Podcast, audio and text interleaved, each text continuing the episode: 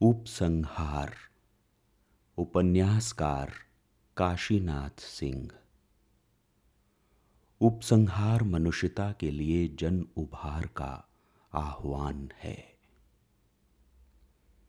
भारत में गीता सर्वश्रेष्ठ ग्रंथ क्यों माना गया? क्यों माना जाता है? क्योंकि इसके केंद्र में धर्म है धर्म युद्ध है। और यह किताब हिंदुत्व को जंचती है। वरना कोई पढ़ने पर आएगा तो खुद जान जाएगा, भारत में गीता से श्रेष्ठ ग्रंथ धम्म पद है। इसके केंद्र में मनुष्यता है, करुणा और शांति है। कहना ही होगा, और कुछ अर्थों में दोहराना कि गीता वास्तव में धम्म पद की ही काट है। भारत में राक्षस कोई और नहीं। स्वर्ग, ईश्वर और आत्मा को न मानने वाले यहीं के निवासी हैं। फिर चाहे वे बौद्ध रहे हों या दूसरे नास्तिक। क्या हम ग्रंथ निर्मित सामाजिक, सांस्कृतिक, राजनीतिक अन्याय की काट ग्रंथों में ही देख पाते हैं। क्या हमने कभी सोचा है कि मनुस्मृति एक मैनिफेस्टो है और इससे अनगिन ग्रंथ निकले?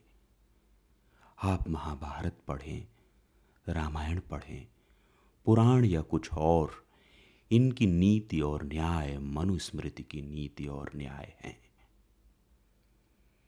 एक उदाहरण से अपनी बात कहूँ तो मैं महाभारत और कृष्ण कथा के उपसंहार, यानी सुप्रसिद्ध लेखक काशीनाथ सिंह के उपन्यास उपसंहार का उदाहरण दूँगा।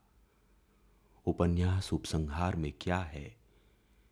इसमें भारतीय उपमहाद्वीप ही नहीं, दुनिया भर में प्रसिद्ध और जीवंत स्मृति बन चुके। एक महाआख्यान का संक्षिप्त हिंदी औपन्यासिक रूप है। यह उपन्यास अद्वितीय है। महाभारत को ऐसी विश्व युद्ध दृष्टि से आज तक किसी हिंदी लेखक ने नहीं देखा और न ही रचा। उपसंहार एक ऐसी उपन्यासकार दृष्टि है, जिसमें दुनिया का कोई धार्मिक राष्ट्रवादी विनाश ही नहीं। भारत में हिंदुत्व युद्ध का भी अंजाम दिखता है।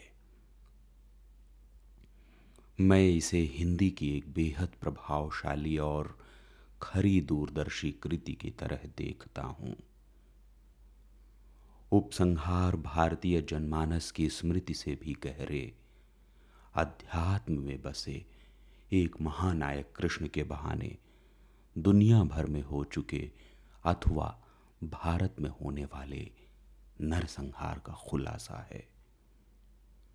काशीनाथ सिंह जी ने कहा,